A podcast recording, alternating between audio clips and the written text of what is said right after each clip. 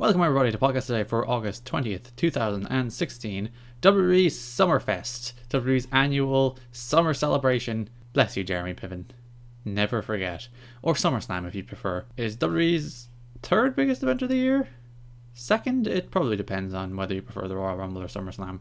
I'm more of a Royal Rumble guy, though SummerSlam's a good show. And of course, there used to be like Survivor Series being important, but that hasn't been important in a while now. But yeah, SummerSlam is this Sunday, August 21st, tomorrow, if you listen to this the day it drops, or just whenever, if you listen to this in a year, it was last year. And it is a giant show. There are lots of matches. There are more matches than you could possibly want. There's 13. I believe the show is going to run for around 17 hours, I think. I'm not sure is that entirely accurate, but it's more or less accurate. Three pre show matches, 10 main card matches. It's a big show. I figured I'd preview it but it's a big show. There's a lot of things on this show. we have pre-show matches Cesaro against Sheamus in the best of seven series, which they have very good matches. They are two big guys who like to hit each other hard. And Sheamus has been looking for direction, and Cesaro is forever in midcard hell, wallowing there until the end of time. It's the reason most people wanted like him or Sami Zayn, who's also on the pre-show, or Kevin Owens, who's in a midcard tag team match with Chris Jericho we wanted these people to go to SmackDown, not because SmackDown is like ideologically different from Raw. It's it's really not. It's the same show, but there's more opportunity on SmackDown at the moment. There's more open spaces, and Brock Lesnar isn't there, taking up most of the important spots in the big shows. God damn it, Brock Lesnar. I, I care very little for Brock Lesnar these days. But yes, Cesaro Sheamus should be a good match. Sami Zayn and Neville against the Dudley Boyz, which is a, a rather the shame that Sami Zayn, fresh off what should have been the biggest win of his career, defeating Kevin Owens in a big emotional dynamic match is in a pre-show match teaming with Neville against the Dudley Boyz, who are one of the most washed up acts in WWE, which is a shame because they, they were never really washed up or nostalgia acts in TNA. And like the second they got the WWE, it's like you're working five minute television matches, doing your very same formula night in night out. Hopefully the Dudleys turn on each other at some stage and they push Bully as a singles wrestler. There is a big American Alpha Hype Bros bloody blah tag match. It'll be decent. I don't care.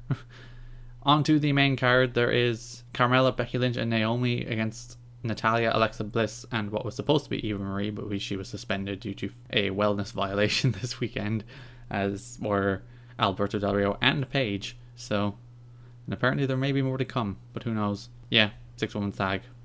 Don't really care. Miz faces Apollo Crews for the Intercontinental title. Miz is a solid mid card hand. Apollo Crews is weird. He's obviously a really talented wrestler, but he's just kind of weird.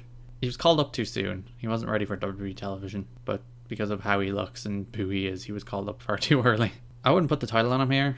There's not really much point on switching the title. I think Miz is about as good a mid card champion as you can get, all things considered. Miz is very good in his role. People call him great, and he's not great, but he is as good a mid carder as you could ask. There's nothing wrong with that. It's what he's good at. Enzo Amore and Big Cass against Jeri-KO, which, while a witty name, is a total waste of Kevin Owens. Chris Jericho is actually best suited as a tag team wrestler in 2016, just not with Kevin Owens. Kevin Owens should be bloody main eventing these shows, not in lower card tag team matches against Enzo and Cass, who are I don't know. I'm not a big Enzo and Cass guy. I admire their charismatic and got themselves over, but I, I, I never really look forward to seeing them. I don't I don't care much for them. They grate on me over time. Other tag team match in the show: The New Day, Xavier Woods and Kofi Kingston versus the Club, Luke Gallows and Karl Anderson. Big E has been taken out, so basically suggesting that Kofi and Woods are weaker without him, which is true especially against. Well, I was going to say especially against Gallows and Anderson, but those two are geeks. They're nerds who never win and never do anything right and are terrible. it's amazing how if you watch Karl Anderson in New Japan, especially his singles work, you'd say he's a, he's a really good wrestler. If you watch him in WWE, it's like he's terrible. He, he's never done anything of note. Here's a, a chance for him, and but the, the, New Day haven't done anything half decent in about a year now. Bar that Jericho and Styles tag match from like February. It's one good match in a year. God damn it, New Day. You see, they went all in on New Day shtick instead of balancing the shtick with substance. And New Day shtick also gets tiresome. Basically, anything WWE gets behind gets tiresome.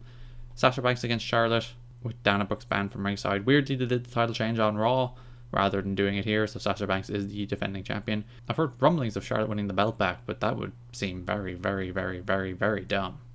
But WWE have done very, very, very, very, very dumb things in the past. They should have a good match. The Raw match was clunky, but it didn't really matter. It did what it needed to do, and it did it rather effectively. But yeah, they have good matches together. They've worked together often enough. They bloody well should. John Cena against AJ Styles, which is probably the highlight of the card. I, I didn't feel they really hit the highest of high gears in their first singles match. It was very good, but I don't think they They really went for all out home run. Let's let's just kill it, and I think they will here. Styles is working as a heel though, which is deeply disappointing. I, I went on this rant before. He's a natural babyface in every way imaginable, and I don't know why people insist on booking him as a heel because he wasn't even that good a heel in New Japan. His best work was when he was against people where he just had to be AJ Styles. Let AJ Styles be AJ Styles. Dean Ambrose against Dolph Ziggler is a very interesting match. Partially because you seem like it's not a hope Ziggler's winning, you would think, but the story is like Ziggler can't help but show off, and he needs to prove that he can actually, you know, win. And like Ziggler's a much maligned fellow. His he's one of those people whose push and whose character has been really taken out on him. And partially that's his own fault because his promos are terrible and he's really annoying. Except his promos in the build up to this match have been pretty because he's been actually focused and like not trying to be too funny or cute, which is basically the, the mold of WWE babyfaces. They're either Steve Austin or The Rock.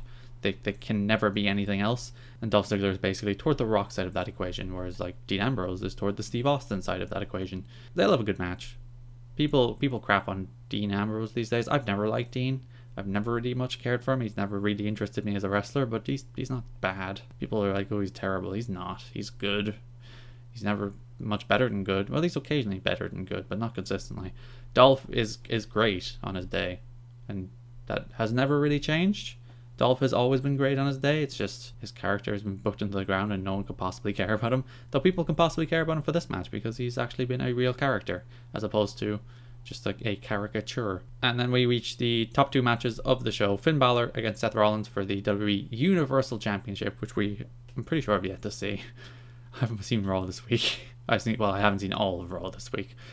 I'm very certain we've yet to see this belt. They're doing the whole demon crap with Balor, which is really annoying because it's a it's terrible. It's a neat entrance once, but like you should do it once or twice a year, not twice in a week. They should have a good match. I say for some reason with a degree of hesitation. I don't really know why. They should have a good match. They, these are two very good wrestlers wrestling each other. Especially Finn on the main roster with an awful lot to prove, and Seth coming back from injury for some reason still being booked as a heel because WWE are dumb. Oh, I skipped Rusev against Roman Reigns. Eh, who cares? It'll be a really good match. I just skipped straight onto Cena Styles. Rusev should retain. Reigns shouldn't have that belt, and Rusev shouldn't have his legs cut out from under him again. But they should have a great match. If if there's no nonsense there, and there shouldn't be. It's a mid card match, but that should be great. And Finn against Rollins should be great. This is on paper a very good show most of these matches should deliver, especially the the top like five singles matches, six if you include the women's title match. There are six singles matches on the show that you'd be like, yeah, I'm looking forward to watching those. So it's just the fact that the show is going to be 19 hours long that is the, detriment.